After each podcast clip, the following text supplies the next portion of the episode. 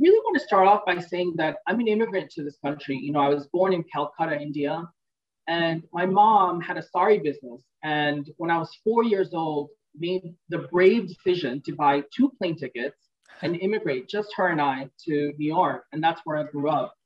And as an immigrant mother, she wanted me to get a very practical career. Education was very front and center. So I studied economics. Um, I went to Rutgers University, and then I became a banker at JP Morgan.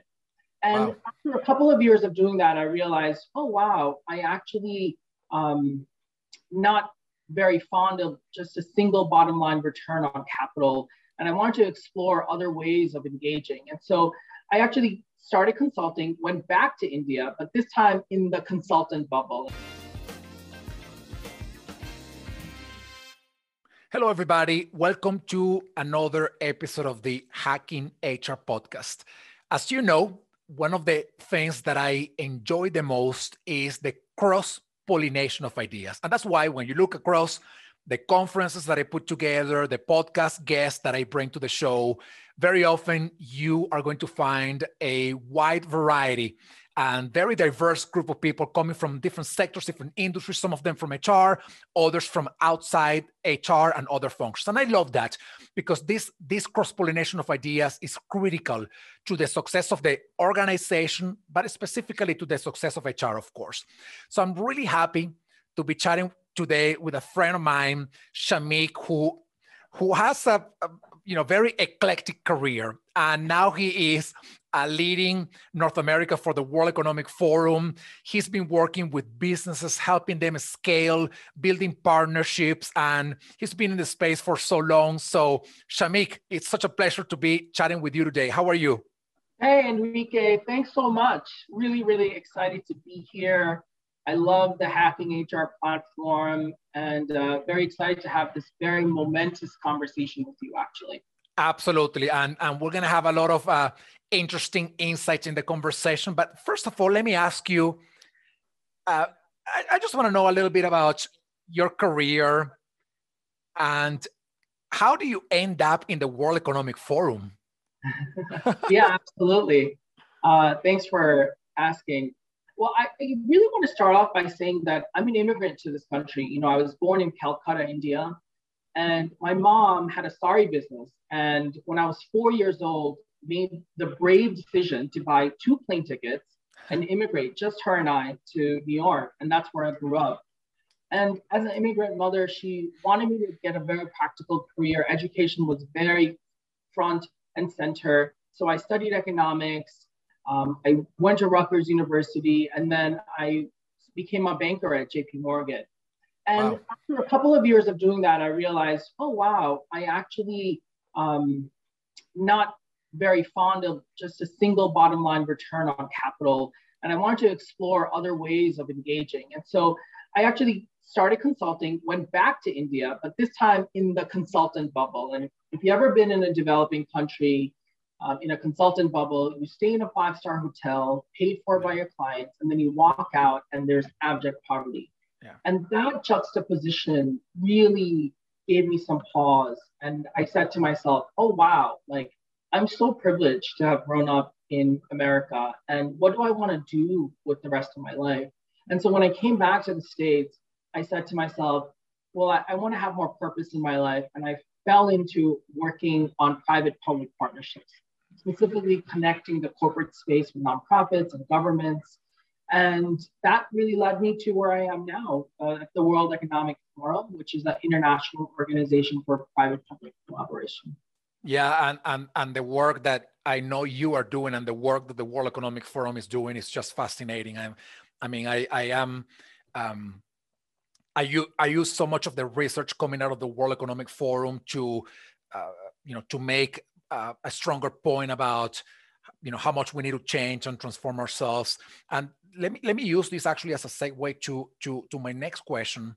And and I know that one thing that came out of the World Economic Forum and really concerns the leadership of the World Economic Forum and yourself is what is called the fourth industrial revolution. And I know you've done extensive work into what it means for individuals and what it means for organizations. But if you can break it down a little bit more, what is this fourth industrial revolution thing?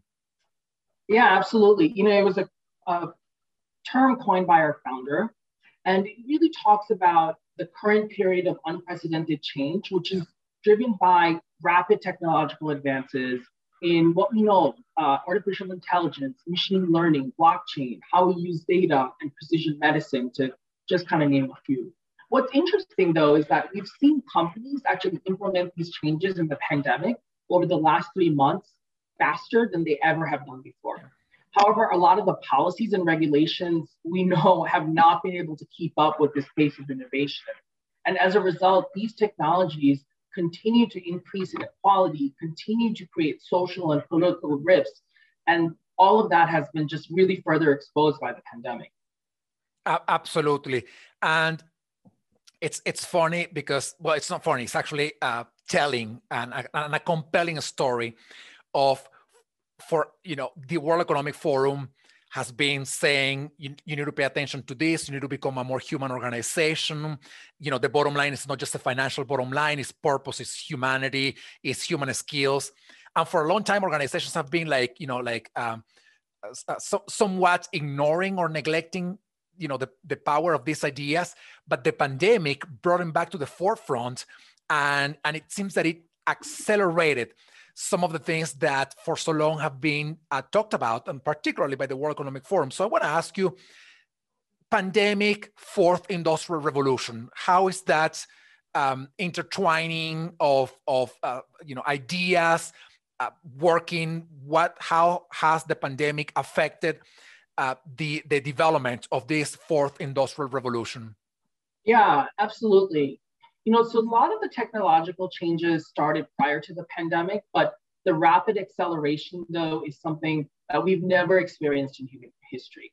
Yeah. So the question then becomes how do we as leaders embrace and th- thrive in such a fast changing environment? and I've really identified top three challenges that leaders are facing today. The first is around embracing ambiguity. Ambiguity is just certain in all parts of our world today and it has become really difficult to predict the future and plan for it. The second is this big shift in employees and consumer expectations. So today, the decisions made by a company is so closely aligned to and reflect the values of that company. That means that leaders need a whole new lens in how to make decisions that actually foster trust, foster collaboration, and motivate their people. And then the third piece of it is we continue to see a lack of vulnerability in our leaders. And we have to ask, why is it that we place as a society such expectations for our leaders to always be right? Yeah. You know, and at a time of incredible change, when forces that actually forces us to reconsider decisions on a moment by moment basis, what we really need right now is extreme agility over needing to show that we always have the answers. Absolutely. And, and you know, we, we could spent an entire, you know, 10 hour podcast talking about each of these three challenges, right? And and and I, and I think they are i want to bring them back up again because i think they are so critical for us to become more aware of what they are and of course then think about how they impact ourselves individually and our organization. You talk a little bit about embracing ambiguity. You talk a little bit about the, the big shift in consumer uh, expectations which i think is fascinating by the way and um, vulnerability especially from the leadership perspective. In fact this morning I don't even know if I can, I can, uh, uh, you know, in the case of the World Economic Forum, I can use the, the company as, a, as an example, but I was in line to get a coffee at, at a Starbucks and you know, literally, I parked my car next to the machine. I said, I want this coffee. I used the app. The app is the simplest app that I've ever seen in my life. It's just the simplest thing. And pay the thing. And I wasn't there for more than, I don't know, three or four minutes. And I was thinking, if I am getting as an individual, as a consumer, I'm getting this service from mm. Starbucks, I am I'm getting somewhat spoiled, and then I'm gonna expect the same thing from my employer to treat me with the same seamlessly uh, seamlessnessly uh, you know in in the processes that we run at work. You know you think like why if i can order a coffee and pay so easily why do i have to make stuff at work so complicated? So it's it's fascinating that you that you that you talk about that. Uh, shameek one thing that that of course has been happening over the past uh, uh, you know several months since the pandemic started is uh, the, this new approach of work, remote work, hybrid work, whatever you want to call it, right?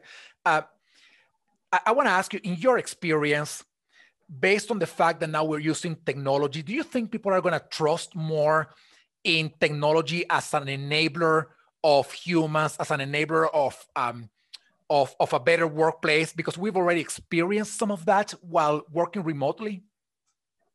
Yeah, you know, I, I do want to zoom in to your point in one of the three obstacles that leaders are facing. And it's really around employee expectations mm-hmm. and trust being a key enabler of that. Yeah. And I'll share with you a personal example that really demonstrates the need for this in, in today's working environment.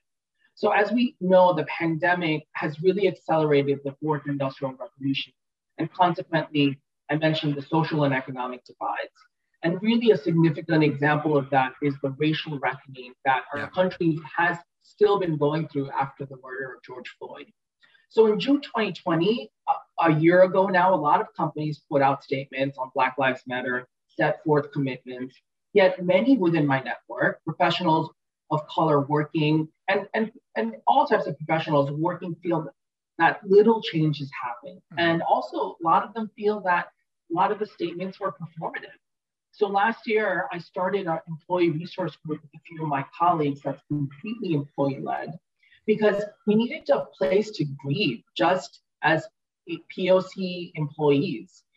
And that safe space is where we were experiencing all kinds of emotion because we still had to show up to work, even yeah. though we were going through this trauma and continue to go through it.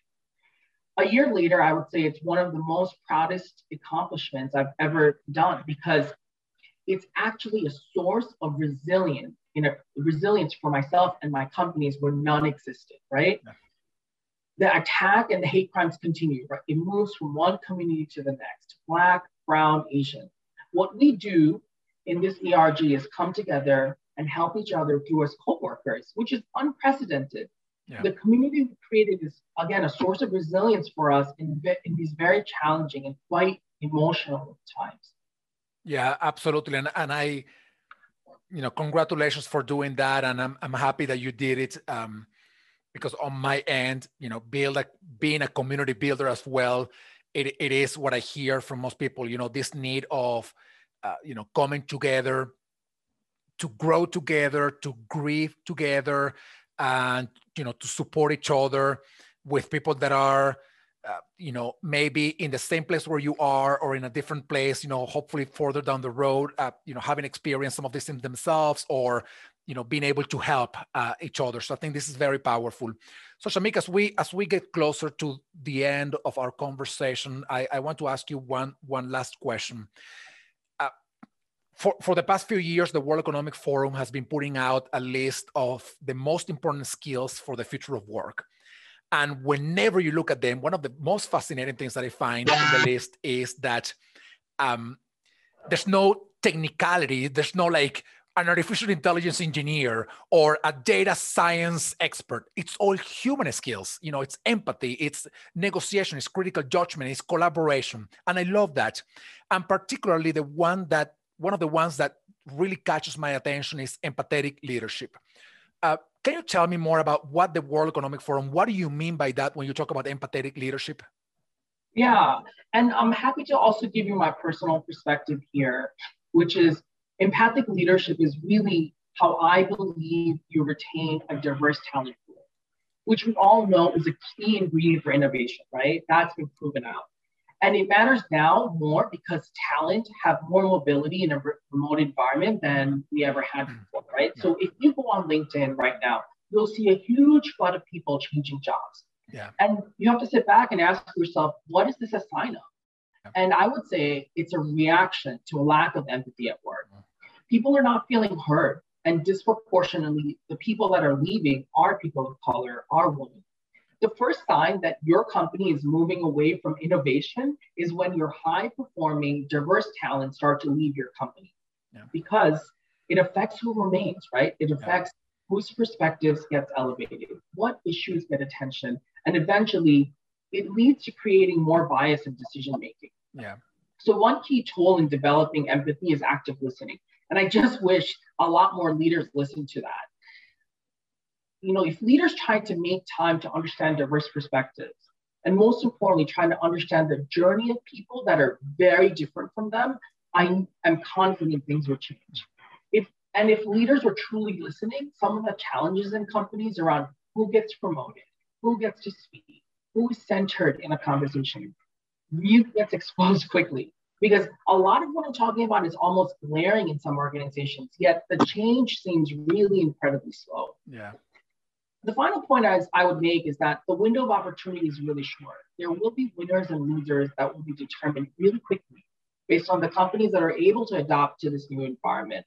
Because one thing is constant, right? Change is happening at a faster pace due to the implications of the fourth industrial revolution, compounded by the pandemic.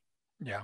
The one thing to remember is this is also a collective, it's a shared responsibility. Yeah. So I'm here today to actively also listen to you and your audience to possibly co-create some of these solutions together because it's not just on our leaders, it's it's on all of us as employees, as, as humans, really. So Enrique, my question to you is how do you think we can develop more empathy in the workplace? Yeah, absolutely. Well, this is going to be the the closing question for the uh, for the podcast, and um, I'm gonna I'm gonna go back to something that sometimes feels very up in the air, but it's not, and it's being more human, and it feels up in the air because a person may say, "But I'm a human. How can I be more of a human if I'm if I'm already a human?" And the reality is that you can translate this in so many different ways. One of them is just by asking people how they're doing and what they need from you, especially if you are in a leadership position. Although you don't have to be in a leadership position to be asking this question. I have a friend, he works in a very large um, uh, firm, and he said to me, you know, over the past 12 months, nobody, not my boss, not HR, nobody has reached out to me to ask me how I'm doing. Nobody. And I am what I, what I what, what I think when I talk about being more human at work is exactly that. You know, it doesn't cost you anything. You don't have to redesign processes. You don't have to be the most innovative company in the world. You have to be human by ask, you know, just ask somebody, how are you doing? Especially those that you know may be in a group of people that may be more vulnerable to the things that are happening. Uh, for example, people from minorities, people of color, uh, Black people, Latinos, women that have suffered so much through the pandemic, single women uh, that you know may be on the brink of uh, you know of uh, of exhaustion and depletion because of all that's happening just asking them the simple question of how are you doing what can i do for you that can make that can make a whole difference in anybody's lives so i think yeah just by asking you that very basic question, how can we be more human? I think we can begin from there. So, Shameek, thank you so much for spending this time with me. Um, great conversation, great chat, and congratulations on all the work that you guys at the World Economic Forum are doing. This is fascinating. So, thank you so much for being with me today. Thank you so much. It was a pleasure. Thank you. And thank you, everybody. Stay tuned for the next episode of the Hacking HR podcast. Be more human. See you, everybody. Thank you, everybody, for watching or listening to this podcast. I hope you enjoyed the show. Please follow us on our social media and subscribe to our newsletter so that you can stay informed of all the things that we're putting together for you from the Hacking HR community. Thank you so much. Please continue to stay safe, stay well, stay strong, and we will see you soon.